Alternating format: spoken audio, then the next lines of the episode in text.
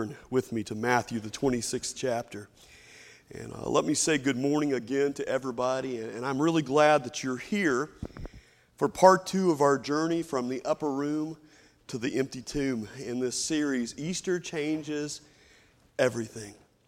Next Sunday, of course, is Easter Sunday, and I hope that you're planning to be here uh, for our services, uh, our morning of services, really starting with our uh, intimate sunrise service at 8:10 in the morning, uh, followed by an Easter fellowship breakfast at 8:40. I understand David Hay is going to be preparing that for us. Uh, then we'll have a combined adult Sunday school class at 9:15 and our worship at 10:30. And I hope to welcome each of you here next Sunday, your, eh, along with your neighbors, uh, your family, your coworkers, your classmates. And I pray uh, they will join you. And I want to ask each of you as members if you would extend your hand of welcome next week to anyone that you haven't uh, met yet so that we can go deeper in our fellowship and in our mutual encouragement of each other as believers. Well, let me begin by asking you today what do you think of when you hear the word final?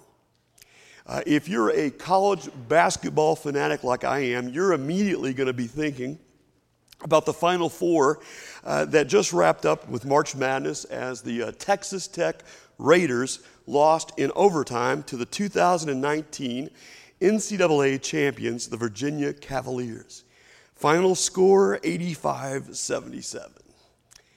If you're a college student and you hear the word final, you might be thinking of that dreaded end of semester exam.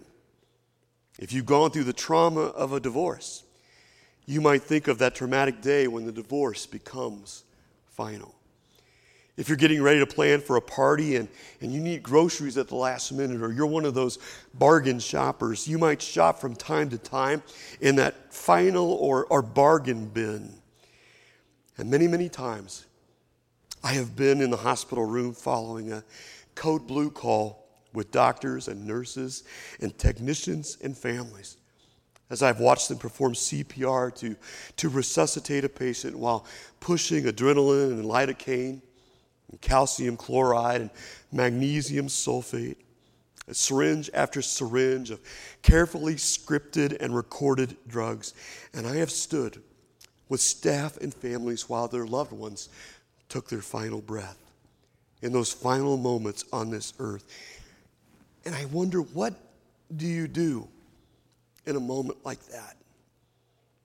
Well, we always join hands and pray, and sometimes you'll hear us sing a hymn together. Last week, we left the upper room with Jesus and his disciples, and as they left that upper room, they sang a hymn.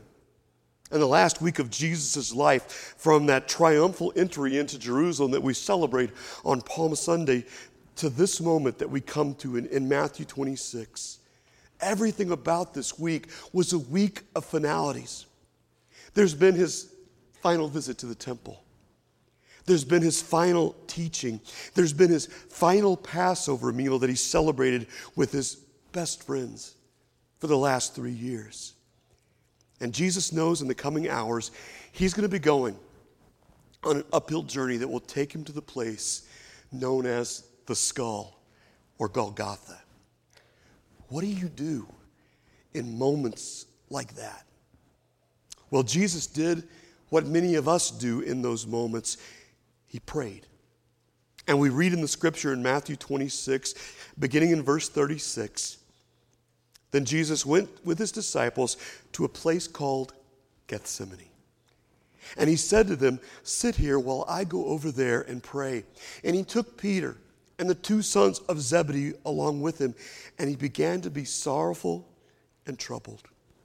But you know, the Bible tells us that even before that passage in Matthew 26, that Jesus, he began praying when he was still in the upper room with his disciples, when they had that Last Supper together. In fact, there is a prayer recorded in Scripture that is the longest prayer of Jesus recorded in the Bible between John 14 through John 17, and it's called the High Priestly Prayer. I know that sounds kind of fancy, doesn't it? But do you know what Jesus prayed in that prayer? Among other things, he prayed for his disciples. And he also prayed for all in the world who would come to believe in him one day.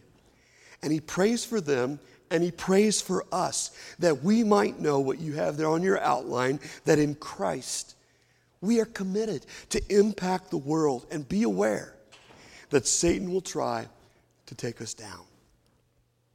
Jesus prayed in John 17, 15. Father, my prayer is not that you would take them out of the world. That's not my prayer for them, Father, but that you protect them from the evil one.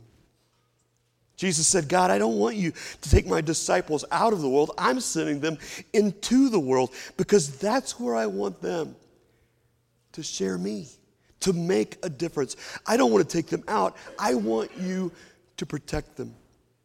In other words, what he'd already taught his disciples to pray back in Matthew 6:13, you know, you remember what Jesus told his disciples to pray? Lead us not into temptation, but do what? Before Jesus left this earth, he said, Father, now hear and answer their prayers. Because it's my prayer too for those who would follow me. And friends, we believe that is part of the mission we have here at the Springfield Church of Christ. We don't believe that God has called us to be completely separate from the world, nor has He called us to assimilate into the world so much that we become just like everybody else. But God has called us to be different. And He's called us to go into the world to impact the world, to impact our friends, to impact our families, to impact our neighbors and our colleagues and our classmates. He's called us to impact the lives of drug dealers and politicians. He's called us to impact the lives of abusers and convicts and the entertainment industry. He's called us to penetrate this world with the good news of the gospel of grace of Jesus Christ. You see, we are not a threat. You are not a threat to the evil one. If all you do is exist in your own little Christian bubble, reading your Christian magazines, reading and listening to Christian music, meeting with Christian friends, with a little Christian bumper sticker on the back of your car that may say, you know, Jesus loves Springfield, you're not a threat. You're a threat to the evil one when you're out there beyond these walls. And when you're committed to praying, when you're committed to, to sharing Jesus. And in that moment, Jesus says, God, don't take them out of the world, but as they go into the world, protect them. Because they're going to be wearing a target for the evil one. And I want you to notice what Jesus prays next. In John 17, verse 20, he begins, My prayer, it's not for them alone. I pray also for those who will what? Believe in me through their message, that all of them may be what? One very important word. Father, just as you are in me and I am in you, that they may also be in us. Why? So the world can believe that you sent me. Amazingly enough, Jesus was praying for me on that night of finalities. Jesus was praying for you too. In other words, as Jesus was considering everything, as Jim said, that lay before him, you were in his prayers. I was in his prayers. The Springfield Church of Christ was in his prayers, and his prayer was, Father, keep them united. Keep them to keep the main thing the main thing. Keep them as one, just as we are one. Why? So the world can believe that you truly sent me. He was praying for our unity. And yet, not a generation would go by that we don't read of serious divisions and schisms and arguments and cliques and clubs and disunity in the church. In fact, are, are you aware of this? Believers in Jesus have a history of fighting and not getting along with one another. Gasp, right? And dividing for over 2,000 years now. Sometimes even entire churches splitting from one another. You know, my brother Bob Baird told me a story once, and because he's told me, that means he probably told you as well. But it was a story about a guy that had been stranded on a deserted island for 20 years until he was finally rescued. And when his rescuers came, he was showing them what an ordeal.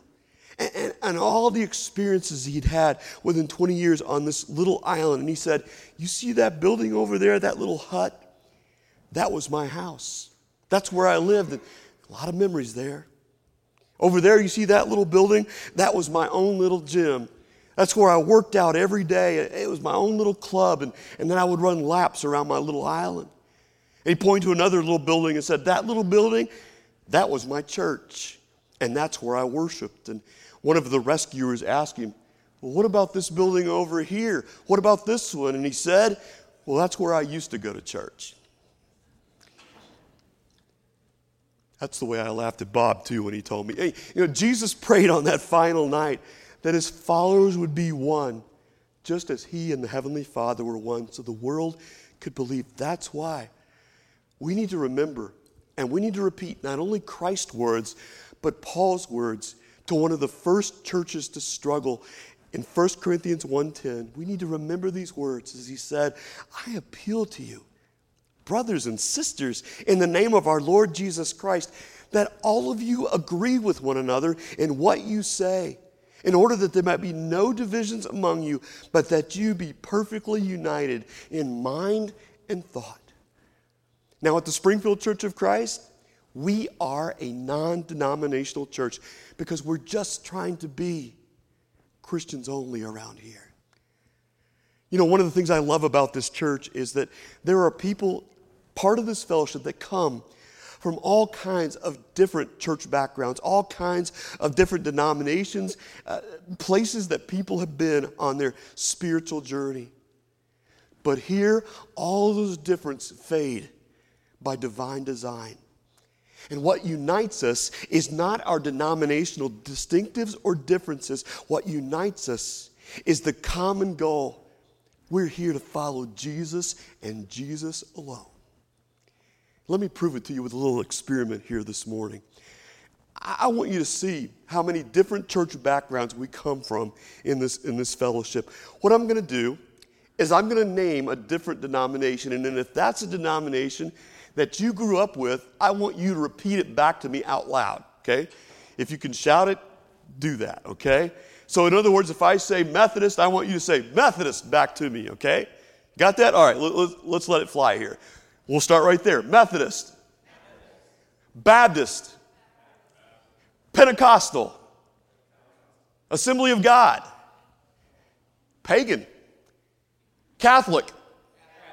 All right. Now, I may have missed your denomination in that, but what I'm going to do now is on the count of three, all of you that did say it, I want you to say it again, but we're all going to say the church that we grew up with, the denomination, at the very same time, okay? So on the count of three one, two, three. You know what that was? That was a mess. That's what that was. And that's the reason why there's so much disunity among different churches but you know what? There's beauty in the name of Jesus. In fact, I, I, I want you to say the name Jesus with me Jesus. Say it a little louder. A little louder still. Jesus. Now say it quietly. Isn't that beautiful? See, that's what Jesus prayed for that night. There is harmony in the church. That's what Jesus wanted. We're united in Christ Jesus when we're one in Him. And when we are filled with the same message and unity, people say, My, how they love one another. And the world will believe. And when Jesus and His disciples finished in that upper room that night, Jesus led them through the streets of Jerusalem. He led them out of city gate into a special place. John 18, 1 says it this way when he'd finished praying, Jesus left with his disciples and he crossed the Kidron Valley. And on the other side, there was a garden, and he and his disciples went into it. Now, don't miss this. As they were going to the Garden of Gethsemane, which was on the Mount of Olives, they had to go down into and cross the Kidron Ravine, the Kidron Valley. And that was a place that had a channel cut all the way up the hill into the holy place, into the temple in Jerusalem. And along that channel would flow the blood of every sacrifice offered on the altar by the priest and his associates. Now remember, this is Passover that they're celebrating. And that means that there was an estimated over 256,000 lambs slaughtered on that altar. And all that blood flowed down that channel into the Kidron Valley. And Jesus and his disciples would have to cross that. And I wonder at that moment if, if Jesus' mind meant, went to what he would be facing in the hours to come. In just a matter of hours, he would give his blood as the Lamb of God, sacrificed to take away the sins of the world on a cross once and for all. Jesus had seen crucifixions before. He knew how excruciating the pain would be that lay ahead of him. In fact, our word excruciating comes from the Latin word excrucia, from the cross. He knew the sins of the entire world would be stacked upon him. And in that moment, it would alienate him from the Heavenly Father with a silence that he had never experienced in his life upon this earth or even from eternity past. What Jim said this morning was true, and, that, and it really is the second point this morning in your outline. In those final moments, Jesus came to the garden and he felt the crush of what was to come. Figuratively and literally, because Gethsemane literally means the place of crushing. The Garden of Gethsemane was an olive grove, and within that garden, where they would harvest these olives, there was a great stone press where these huge rocks would just crush these olives. And the first release of, of fluid from those olives, that would be what you and I know as virgin olive oil, the first pressing, the finest oil. But they would continue to the second and third and fourth pressing until every drop had been squeezed from the flesh of the olives. And so, when Jesus comes to this place of crushing, he knows what is to come. He knows the crush that in just hours, everyone that has called him Lord and Savior, everyone that has followed him, they're going to abandon him. He knows the crush that one of them, Judas Iscariot, is about to betray him in the coming hours the crush of an unfair trial, the crush of a brutal flogging about to be followed by a crucifixion. And it's no wonder when he arrives at the garden with his disciples, he said to them, My soul is overwhelmed with sorrow to the point of death. You ever been there? You ever been overwhelmed like that and you don't feel like you can take another breath? Matthew went on to say, did, did, you, did you catch that going a little further? Verse 39 He fell with his face to the ground and prayed.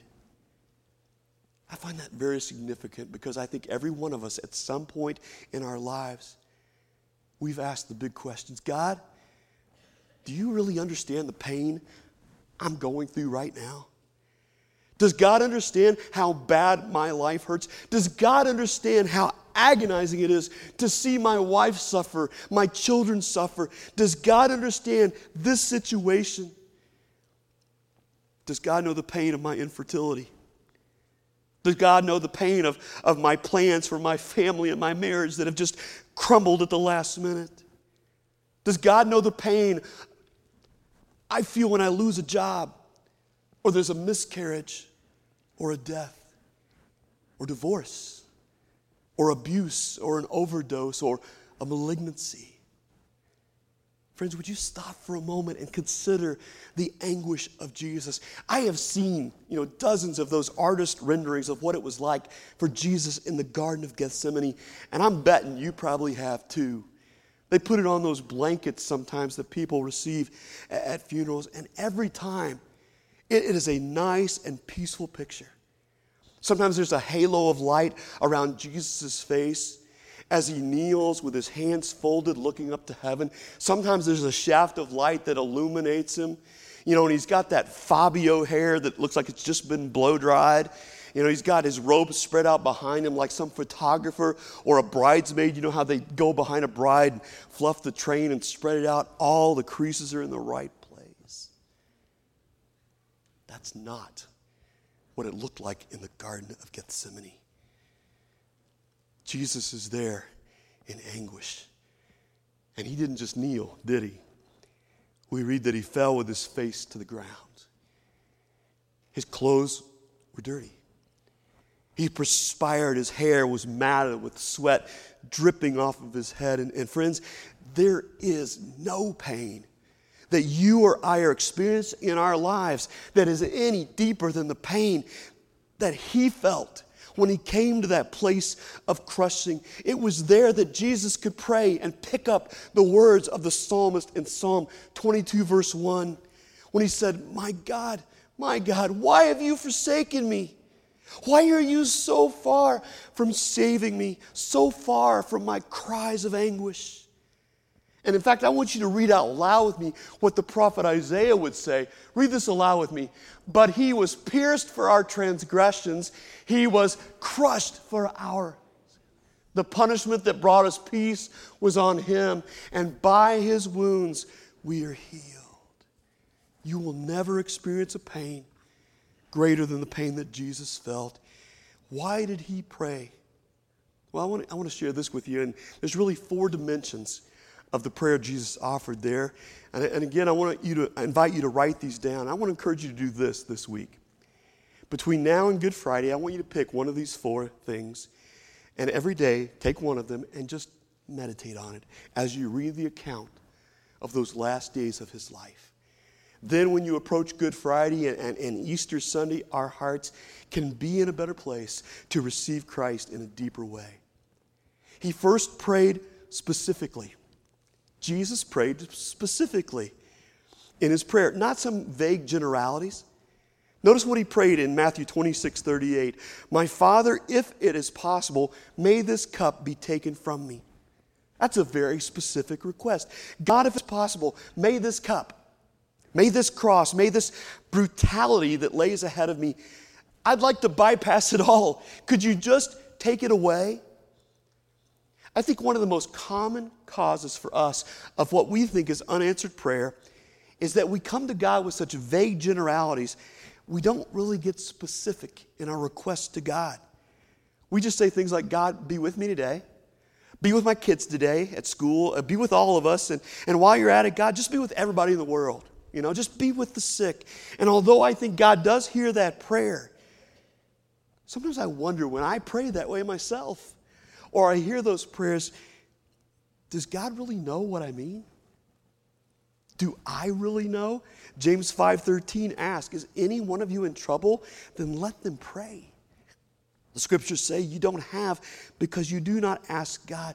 Jesus prayed specifically, if it's possible, May this cup be taken from me. So it's okay. Pray the bless me prayers. Pray the with us, the forgive us prayers, but go deeper. And if you're going to ask God for forgiveness, what do you want Him to forgive you for? It's not that God doesn't know our need and He can't act until we name it. He knows. But, friends, we need to know. We need to connect with our prayers and do more than simply offer generalities. If you think it's not important, guys, go home to your wife today and say, honey, please forgive me, and stop. Her mind will go all over the place trying to think, what did he do wrong? Jesus prayed specifically, and then he prayed selflessly. He was very specific with his request. In fact, three times in Scripture, he made the same request. And yet he ended with complete surrender to God. Three times after praying that prayer, Father, if it's possible, let this cup be taken from me. He said the comment, Yet not as I will, but as you will. God, not my way, but, but your way. It's my desire to bypass this whole thing, but not as I will. This is what I want, God, but, it, but if what I want doesn't mesh with what you will, I'll accept it. Listen, the true indication of your trust in God is when you trust Him to do His will and not your own. Can you truly trust God to do His will? Can you say, as John the Baptist said, of all things, He must become greater and I must become less? Can you really say, Heavenly Father, holy is your name, your kingdom come? God, let your will be done on this earth as it is in heaven. Have you died? to your own will. I think it would, it would be a great opportunity sometimes when we pray, you know, as we think, God, I really want this job. You know, th- this would be a great opportunity for me and for my family, for the people that I work with. God, I really think this is good. This job is going to meet all the needs of my family. And God, by the way, it's going to put me in a position where I can be more generous with other people. But then say, God, if it's not your will, Father, it's your will that matters, not mine be done. Or pray, God, I- I'm really hoping this is the one. I, really like this guy, and I hope he's going to ask me to marry him someday.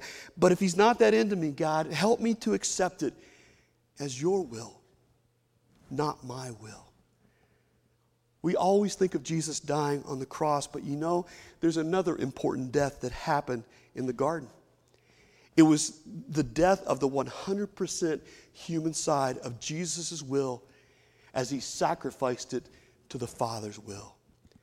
We need to learn to trust God's will even when we don't understand it. We need to learn to, to follow and accept God's will even when we can't track it. And when we do, listen to the encouragement of the psalmist again in Psalm 37. Commit your way to the Lord, trust in Him, and He will do this. He'll make your righteousness and your righteous reward shine like the dawn, and your vindication like the noonday sun. Isn't that great? Thirdly, he prayed specifically, he prayed selflessly, and he prayed privately. Evidently, this was a place that Jesus often came to for prayer. We know that because in the Gospel of Luke it says Jesus went out as usual to the Mount of Olives and his disciples followed him. Evidently, there was a pattern there, and, and we get an indication in Scripture that when Judas leaves that upper room, that meal that night to go and bargain for the blood of Jesus and betray him. Well, the other disciples stayed and they continued the meal until they were done and, and heard those beautiful prayers of Jesus. So when Judas comes back with the soldiers to, to arrest Jesus, the first place he goes is to the upper room. And when he sees Jesus and the disciples aren't there, he naturally begins to think and ask himself, gee, you know, I, w- I wonder where Jesus went to. And he knows, well, they're probably in the Garden of Gethsemane because that's a place where he always likes to go. In fact, I bet he wouldn't pass up the opportunity to go there tonight. It was his special, known, private place of prayer. And even when Jesus got to the Garden of Gethsemane, he withdrew, the scriptures say, about a stone's throw from those three disciples he took into the deeper ring with him in the garden. It was even more private. And listen, I, have never been to Israel. I'd love to go there sometime. I, would love to go with Doug Fisher actually to Israel, but I don't want to be arrested and put into a, an Israeli prison. Um, but I would love to go to the Garden of Gethsemane, and I would love to kneel there and pray in the same garden where Jesus prayed. But you know, you don't have to go to that geographical location to have your own special Garden of Gethsemane. You can create your own special place for you, and, and maybe it's your patio. Maybe it's a screen porch. It might be a special chair. It might be a special room in the house, a front porch swing. It might be a park. It might be a cabin somewhere up in the mountains, but a place where you just speak with God and you listen to Him. You close yourself off and you talk with God. And you don't have to impress God with all the flowery words because He knows what's in your heart.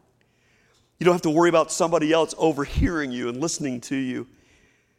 Jesus even taught in Matthew 6, verse 5 when you pray, don't be like the hypocrites, because they love to stand praying in the synagogues and on the street corner to be seen by others. And I tell you the truth, they've received the reward in full. But when you pray, go into your room and close the door. And pray to your Father who's unseen. And then your Father who sees what is done in secret, he will reward you. Well, here's the fourth and the last part of the prayer I want you to notice. He prayed specifically, he prayed selflessly, he prayed privately, and he prayed passionately. Dr. Luke tells us about what, what Jim mentioned in communion this morning. In Luke 22, verse 43, it tells us uh, a little known and remembered fact that an angel came from heaven and appeared to Jesus and strengthened him. But being in anguish, he prayed more earnestly, and his sweat was like drops of blood falling to the ground. The prayer in the Garden of Gethsemane, it was a bloody prayer. Physiologists describe this sweat falling as drops of blood to the ground as a condition known as uh, hematohidrosis. It's when literally you're under so much stress, under so much pressure that the small capillaries around your sweat glands burst. And so your sweat becomes tinged red with blood. In his final hours and in his final prayers, as Jesus was preparing to make his sacrifice on the cross, he falls on his face before God and it becomes this passionate and bloody prayer. And Jesus uses one of the most beautiful words in all of Scripture. It's a specific term used rarely in Scripture. In fact, this is the first time it's ever used to refer to God.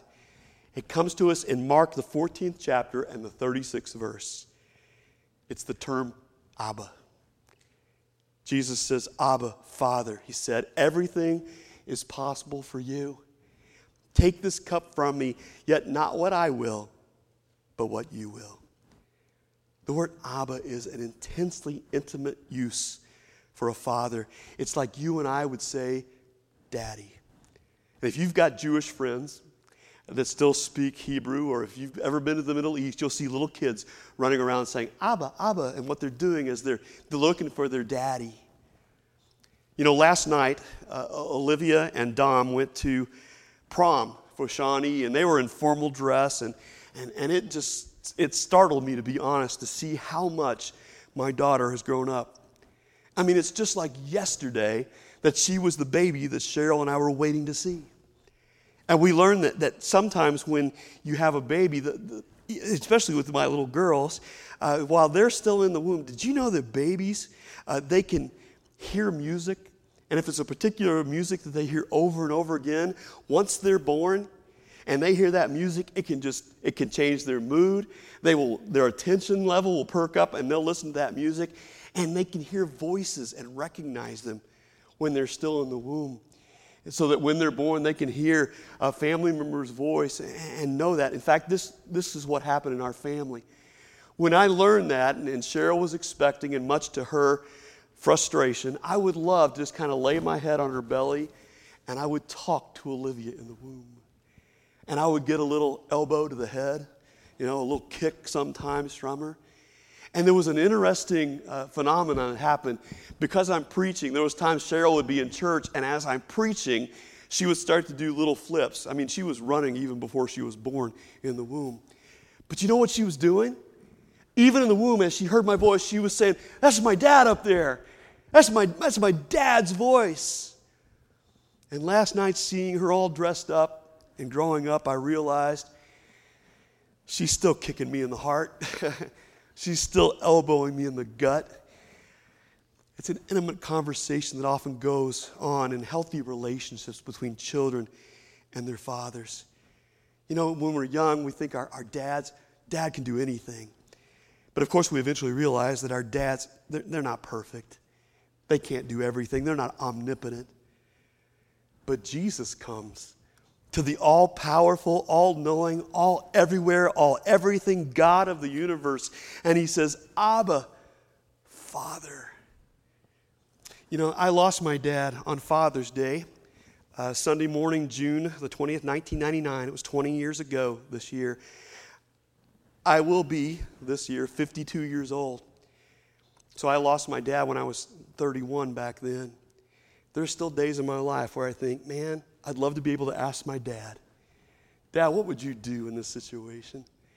Dad, how do you fix this? Or, or, what did you do when this happened? Or, Dad, I could use some extra prayer. Dad, I can use your strength. I could use uh, your opinion right now. And many of you, you wish you had a dad like that growing up. Somebody that you could turn to to get that, that intimate wisdom in a moment of need. And as Jesus knelt and fell on his face in the dirt in the Garden of Gethsemane before God, and he was sweating drops of blood, he cried out to his dad. Now, many of you had had moments in your life where you cried out to God when you didn't think you could take another step. There was an intensity going on that you didn't think you could endure. You didn't know how you were going to make it, but after praying that prayer over this whole situation, Jesus gets up And he wakes up his snoring disciples who couldn't even stay awake with him for an hour when he prayed. And he says, Guys, it's time. Matthew 26, 45, he returned to the disciples and said to them, Are you still sleeping and resting? Look, the hour has come, and the Son of Man is delivered into the hands of sinners. Rise, let us go. Here comes my betrayer. You know, Jesus didn't come to his disciples and say, I can't believe you guys. I can't hardly handle this. This is so much for me, and you're sleeping. He didn't come to them and, and say, Guys, let's make a run for it. We can be back by the Sea of Galilee in a fishing boat by tomorrow night. But having prayed specifically and selflessly and privately, and having prayed passionately for God's will to be done, he's ready to courageously take this uphill climb of Mount Calvary with resolve and with peace. It's time to end our service this morning. I want to give you a few takeaways from, from this prayer before we leave. And the first one is this you know, crisis prayers, they're most effective when they're preceded by daily prayers. Nobody could have prayed like Jesus did under that pressure without a lot of patience and practice. This wasn't the first time, obviously, that Jesus had prayed to the Father. He had cultivated that intimacy every day. We read all through the Gospels that Jesus had this habit of going off to pray on all these non crisis days. In fact, we read in Matthew 14 23, after he had dismissed his disciples, he went up on a mountainside by himself to pray. And later that night, he was still up there alone. Mark 135 very early in the morning while it was still dark Jesus got up left the house and went off to a solitary place where he prayed. Luke 5:16 but Jesus often withdrew to lonely places and prayed. Luke 6:12 one of those days Jesus went out to a mountainside to pray and he spent the night praying to God. My point friends Jesus had this as a habit on a daily basis. He prayed in all the non crisis moments so that his crisis prayers were most effective. He knew how to pray and listen to his father in those moments. You know, there, there's a well known basketball coach who said, that he could be sitting in an arena with 27,000 screaming and cheering fans, but he could sit on the bench and give instruction to his players in a conversational tone. And every player of his, they can hear his voice. Why is that? It's because they've learned to hear their coach's voice every day and practice. And so they recognize it during game time when the intensity is on and the noise level is high. And don't get me wrong, God always hears and answers 911 prayers.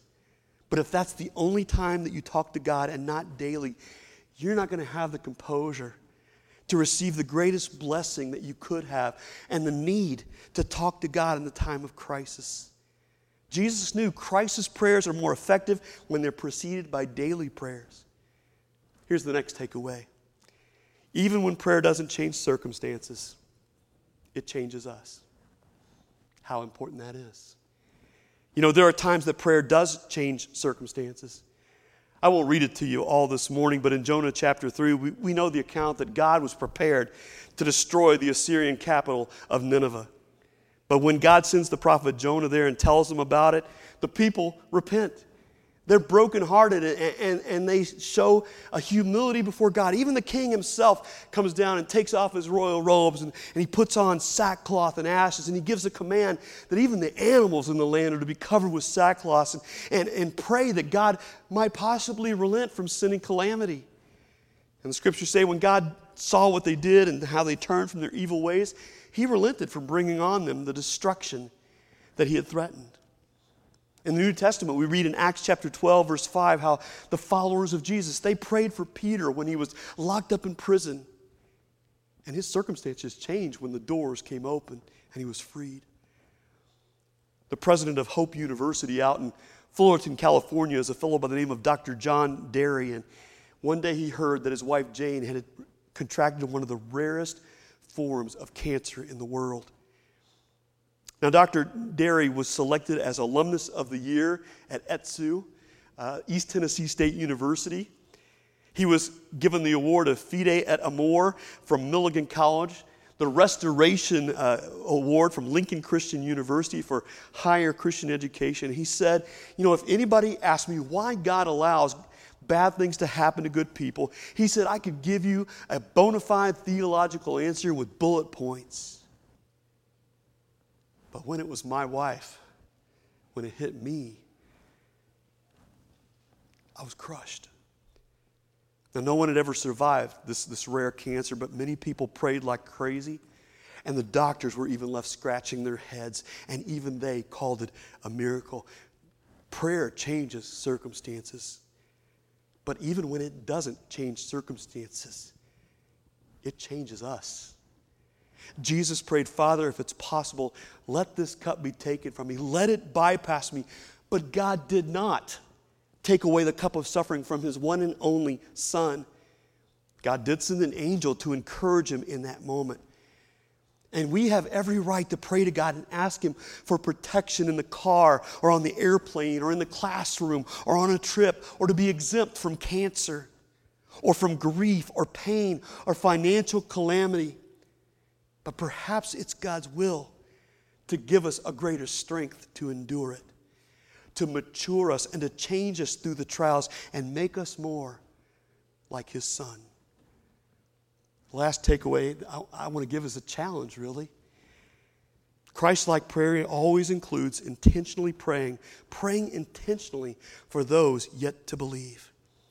Just like the prayers that Jesus offered in the upper room and in the garden that night, God, for all those people who will believe one day, may they be one. Jesus prayed for our unity.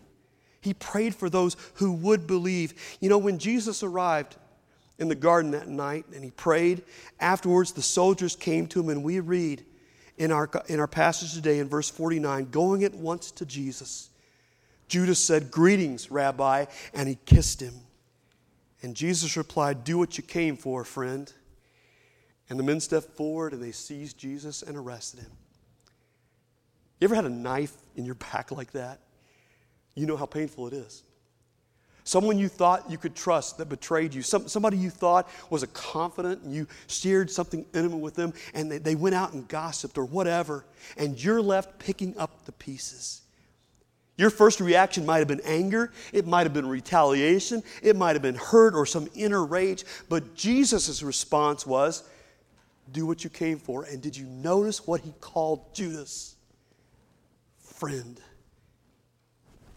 What? Jesus, you're going to call Judas a friend? But Jesus never gave up on anybody.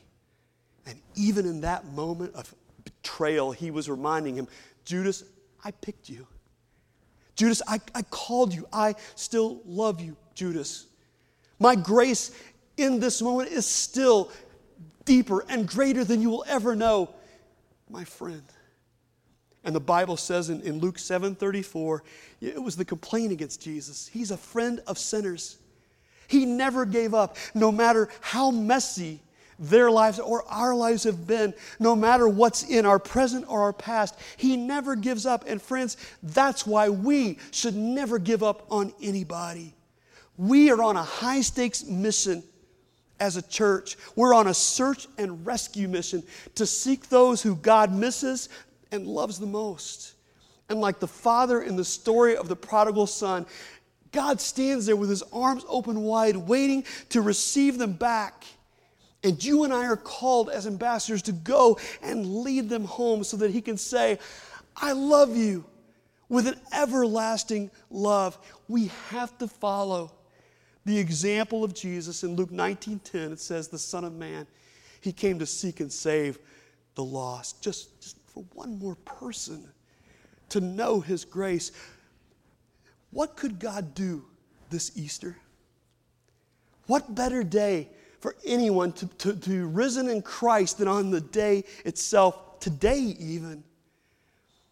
I remember one time going to Walmart when both the girls were little.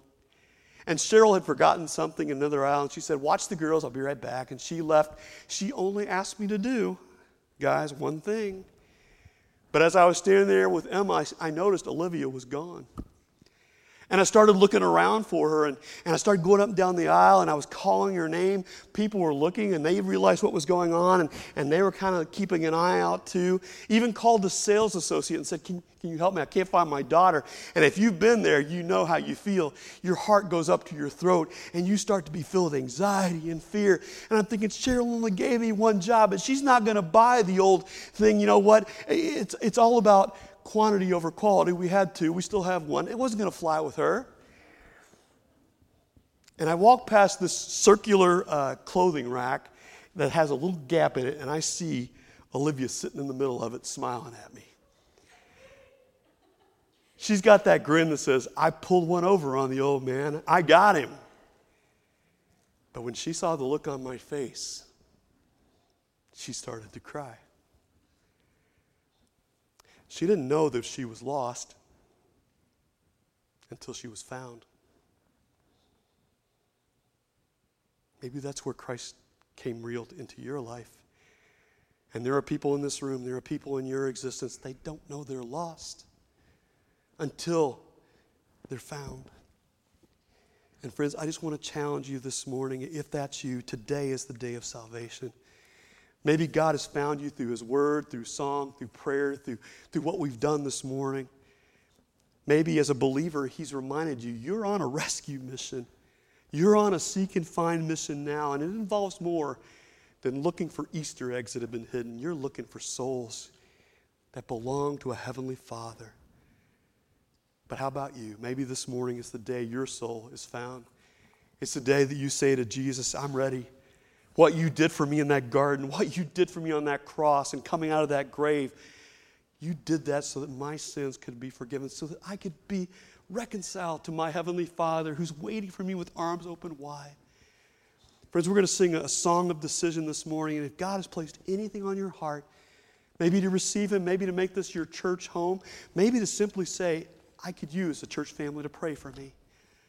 I'm going to ask you to come, but first I want to ask you to stay on me this morning and I want to pray with you. So let's stand together and let's pray.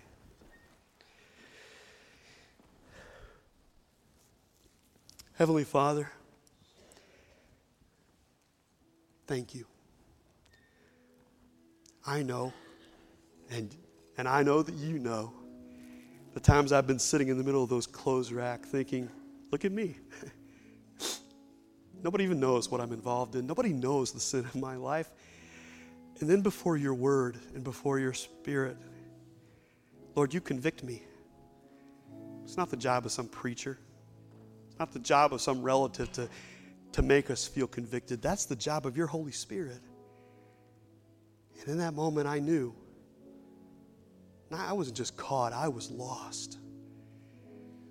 And you loved me with a love that led you to come looking for me, even to the point of making the greatest sacrifice.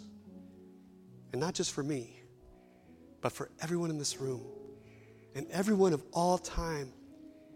You allowed God, your Son, to be crushed in that garden of crushing with a burn of guilt and violence and selfishness and arrogance and sin, pride. Ours and you say, Follow me. Lord, we, we want to receive you more fully every moment of our life. And maybe for somebody here today, it's time. They know it's time and it's time to come forward. Lord, I just ask that you would stir them up by your Spirit. Lord, help us all this week to walk through the pages of Scriptures with you, to go through the temple from today and that triumphal entry and that final moment of hearing the praise before the shouts of Hosanna turn to crucify. Help us to walk into that upper room and, and know that you came and washed your, your, your disciples' dirty feet. And you told them and you tell us to, to pick up our towel and to serve each other. Well, Lord, we know there's a lot of dirty feet in this world. We know that we have betrayed you in many ways, and we don't want to see Judas too close because we're afraid we might see something of ourselves in him. And sometimes it's for a whole lot less than 30 pieces of silver.